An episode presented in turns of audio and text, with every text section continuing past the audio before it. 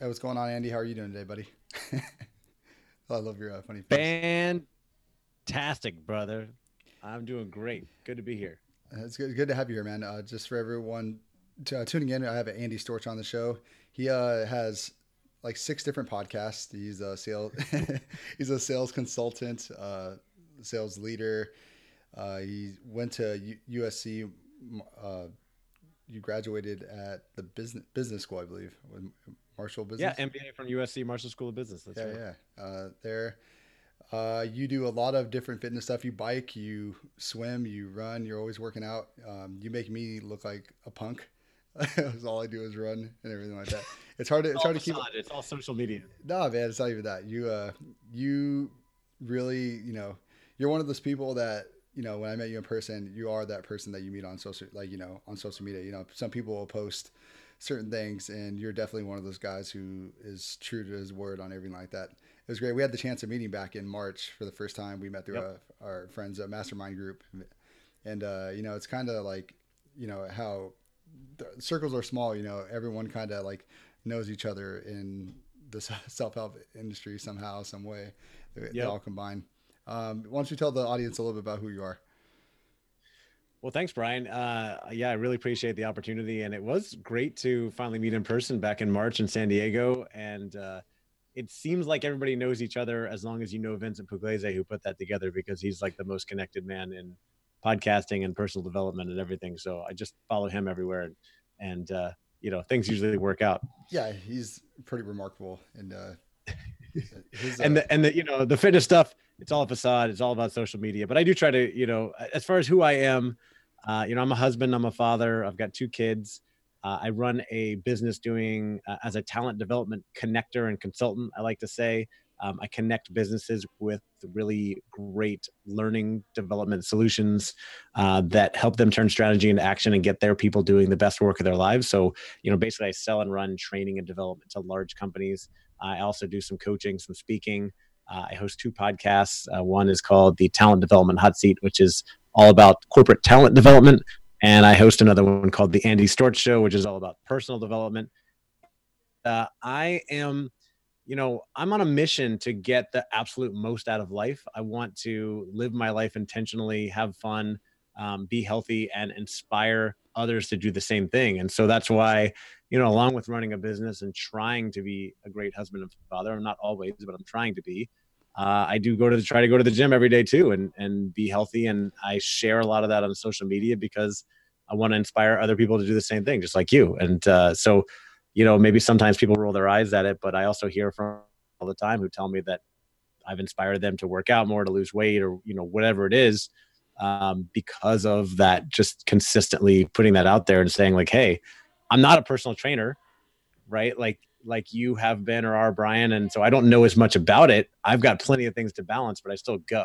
Right. And that's the whole point. Make it a priority. No, of course. Yeah. And you, I mean, the work-life balance is really important, to, you know, for as far as like what you're doing, because you're constantly, you're on the go, you travel a lot. You're yeah. always on the road.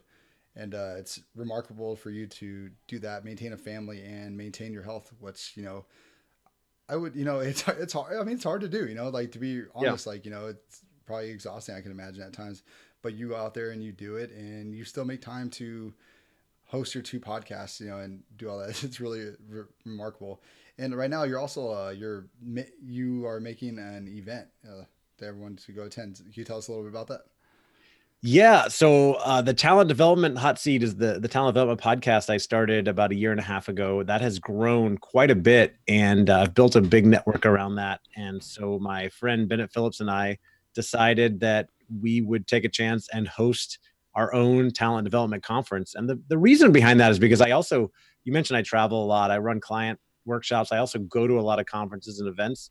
And in that space, that H R talent development space, I just noticed Um, a big hole. Most of the conferences I go to are just really boring. And right. so I wanted to create something, you know, just a lot of PowerPoint presentations and and nothing very engaging. I wanted to create something more engaging, more interactive, more fun. And so, um, like I said, I, I talked to my friend Bennett. We decided, hey, let's try to put on our own conference. Uh, we booked a venue. We booked some big name keynote speakers, at least, you know, big names in that space, like Liz Wiseman, uh, who's the best-selling author of the book Multipliers, Josh Bersin, who's a big name there. And, um, yeah, we just, we've been marketing, trying to sell tickets, and we've sold quite a few up to this point. And we're pretty excited. It's happening November sixth and seventh in Sonoma, California. And uh, it's our first event, but uh, we've gotten a lot of great feedback on it. And uh, we're putting a ton of uh, you know, money and effort into making it a big, what we think is going to be the best event in the talent development H R space. And uh, I'm really looking forward to it. I'm excited. God, what do you think? What do you think makes this stand out compared to others out there? Uh, like it? Why this is going to be different. Uh, I, three things. One, we've got some really great speakers: Liz Wiseman, Josh Bersin, uh, Julie Winkle Giuliani, and Michael Bungay Stanier. It's rare to be able to see any of those, if not all, in the same place. They're going to create a ton of value for people. But the bigger reasons are, you know, number two, it's going to, the conference is going to be highly experiential and interactive. We're going to be bringing people together to really experience some things, work together, share best practices, solve real problems, which I don't see people really doing at other conferences, and leverage the experience in the room. I've taken all the best ideas from all of the different conferences and events that I go to and pulled them together, partnering with my friend Bennett, and to create what we think is going to be the absolute best experience out there in this space. And then the last piece is the connections. For me, when I go to a conference, it's all about the people in the room. Who am I going to meet? Who am I going to connect with? Because you never know what that's going to lead to down the line. Could be a job, a business connection, um, just fun, friends, vacation, whatever it is, right?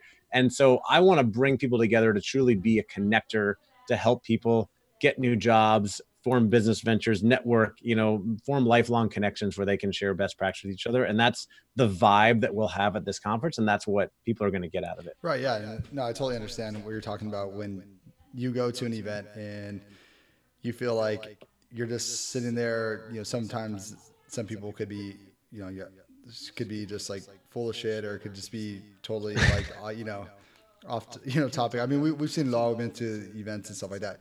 And I think uh, what you're saying, being more interactive, that's where like a missing link is on some events that I've attended. It's like the interaction, yeah. you know, it's it's hard to get down. It really is. Like you have to have the right person throwing the event and the right crowd and doing it. It's, I know you've attended a lot of events, so it sounds like it's uh, yeah. right up your alley. That's like really awesome. And I, and I love them, and I love connecting with people at conferences, but I'm also very intentional and assertive about it. A lot of people are not, and I want to create an environment where everybody can do that. Yeah. Getting, you know, going down that path, it's, it's funny because you said you go out and you're uh, more attentive towards that. How do other people stand out? You know, cause some people, they get nervous when they're, when they're there at these events. How do people go out and stand out there? Yeah. So I think, first of all, we're in midway through twenty nineteen. Um, you know, the, the world is vastly becoming more digital and more, quote, connected than ever before. And as a result, I think personal connections are going to be more and more important as we get into the future of work and where things are going, right? And because we're going to be talking to bots and computers all the time. And we want to have that real personal connection. It's what fulfills us and what's going to separate us and really help us be more successful in business. And going to conferences and events are going to be a great way, are a great way to do that. I realize some people are not as outgoing or extroverted or ambitious as maybe I am in those places. But I'm telling you, it's a great place. It's a great way to go talk to people. And, you know, you asked about standing out. I, I don't know if you have to do things to necessarily stand out. I think the way you really stand out is just putting down your phone and talking to the person next to you. It's walking up to people at a, you know, at the coffee break and just say, hey, what are you guys talking about? Or, you know, what are you working on? Or where do you work? Or what kind of stuff do you do? And just starting a conversation and asking questions. And the thing that also I think helps me stand out and meet a lot of people and build um, relationships and credibility with people is I just ask a lot of questions. I'm, I take a very, I'm very curious, and people like talking about themselves. So yeah, if I'm willing to come up and ask them questions, they're very happy to talk to me. And occasionally it's something boring I don't understand, and I might have to move on to the next thing. But quite often I can ask a few questions and, and find something that we have in common and, and drive a good conversation. And then, you know, you get a business card. Maybe it's something that you have in common, and you follow up with them. You connect on social media. Um, another thing I do to stand out at conferences too, if it's a very social conference, like if it's a personal development or entrepreneurship type conference or something like that, or when you and I met, I had just left uh, social media marketing world, yeah. is I'll take selfies with everybody I meet, and I'll post on social media, either in the group or on Instagram or whatever, like here, you know, stories, here are the people I met. And people love that stuff. I love when people post that with me as well. And so that's another way to stand out But at the end, you don't have to do all that. I think just talk to people and ask them questions and you'll stand out. Right. Yeah. Does body language have a lot to do with it when you're, because some people are nervous and they get shy. Uh, What it, like, yeah, no, I, I think it does. You know, we hear that it's like eighty percent of, of communication or whatever it is. Um, you maybe for some people you might, if you're shy, you're nervous, you might have to psych yourself up a little bit, but there's two things. One, you know, get excited. You're, you're there to talk to people, to learn, to connect with people. So get excited about that. And number two is, uh, if you're shy, if you're nervous, then I just learned this from listening to our friend Vincent Pugliese on his podcast the other day, Total Life Freedom. Uh, you're making it about yourself yeah. because you're so worried about what they're going to think of you that now you're withholding your conversation, your energy. Um, when everybody there is just trying to figure things out. Nobody has it all figured out. And there's no reason. I understand getting nervous. I've been there. I've gone to lots of networking events where I didn't know what to say. And I was worried about walking up to people. Um, because you think that they might reject you or judge you. But when you think about the fact that you want to talk to people there, um, you know, you really, there's not that much of a risk of that. I mean, everybody wants to make connections, wants to learn, um, wants to connect with other people. So you, sometimes you guys just take a chance and have that open, that open, uh, friendly body language. Like, hey, I'm someone that people want to be friends with and they'll want to talk to you.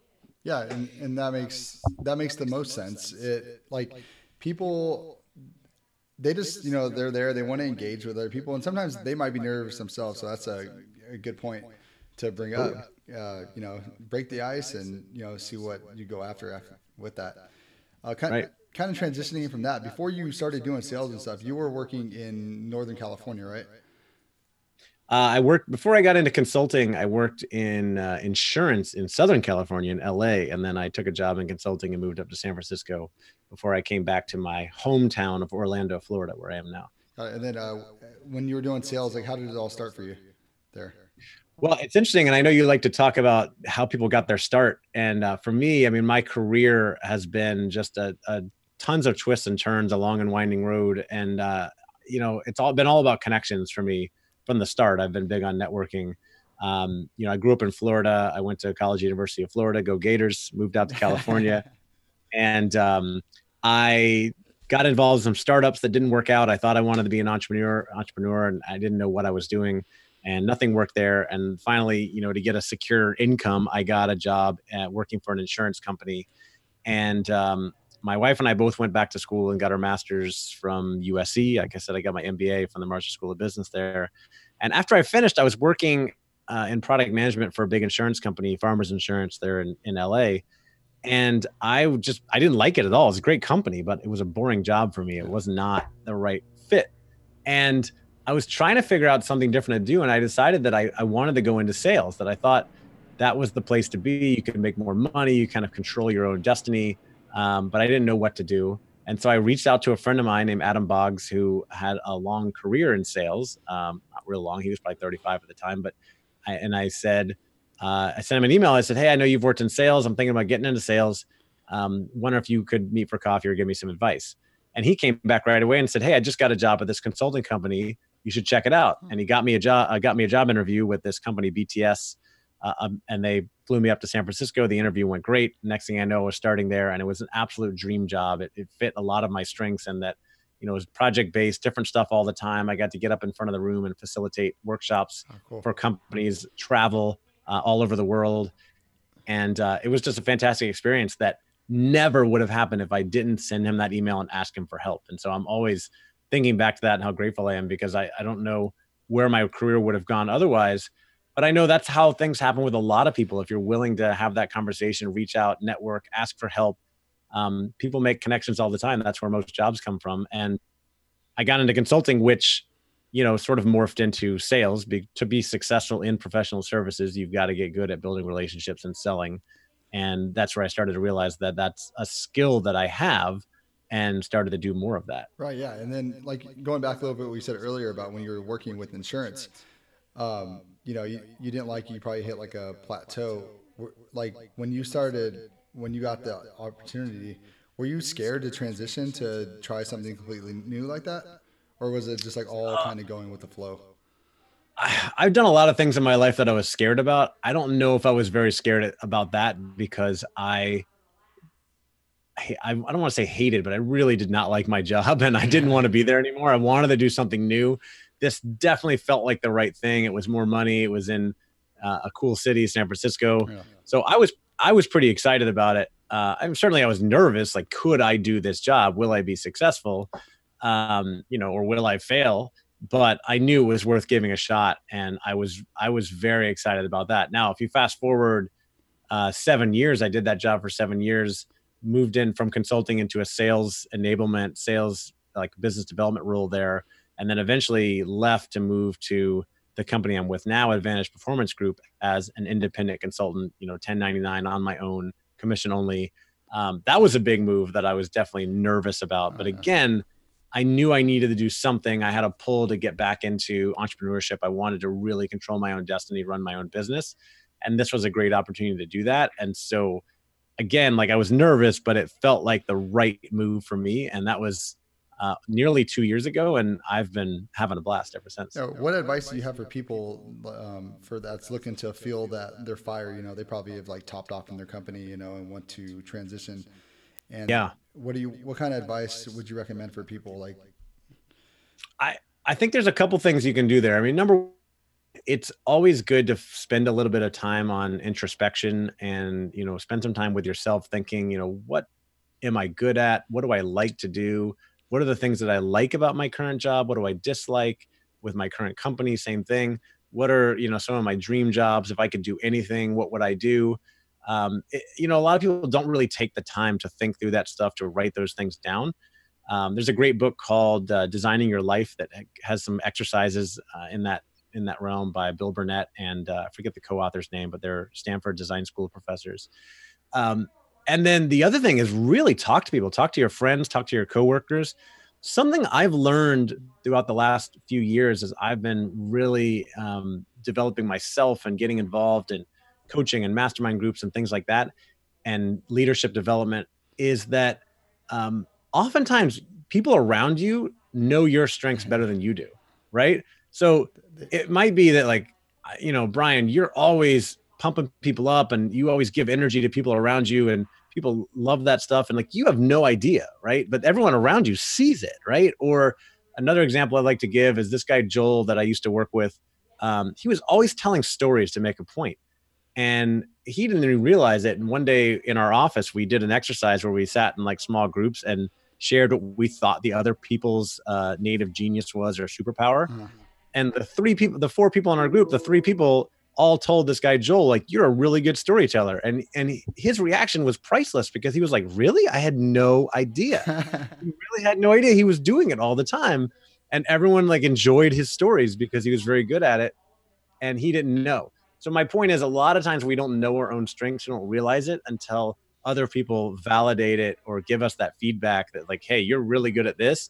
And it's important to listen to the feedback that, you know what, you're not very good at this other thing. Yeah. You might want to move away from that. And it doesn't mean you have to listen to it. If it's your dream, like, you know, give it a shot, persist. You don't have to listen to everybody's feedback, but it, you know, could be worth it. And look at the things that you've succeeded at and been and failed at. You know, when I got into consulting, I was excited and ambitious and I wanted to move up as a consultant and I didn't make it. Quite frankly, I didn't get the promotions that I was looking for. And the thing that held me back was because I wasn't a very good project manager. I'm not very detail oriented. Mm. So I've learned my strengths are getting out of room, in front of a room, talking to people, inspiring people, motivating people, you know, being curious, asking questions, but I'm not good at detail oriented stuff. So I've gotten to a point where I can start to, you know, partner with people that are good at that stuff, hire a virtual assistant who's now handling a lot of detailed things for me because I'm never going to be good at that. So I'm moving away from careers.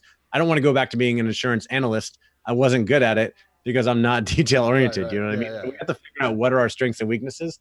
And then also just keep networking and talking to people and find out what, like, you don't have no idea what kind of jobs and careers and companies are out there until you talk to people and find out, just like when I emailed my friend Adam and he told me about this consulting job. Yeah, no, it's so true. It's a good thing to like really listen to other people and to see what opportunities could come up all the time. It's uh, it's amazing when you just kind of ask around and, you know, you like you said earlier, you know, curious, you know, um, that like fuels the fire, especially as we get older. You know, we kind of like, a lot of people will get content on where they're at and They'll stay in something because it's comfortable, and there's nothing wrong with that.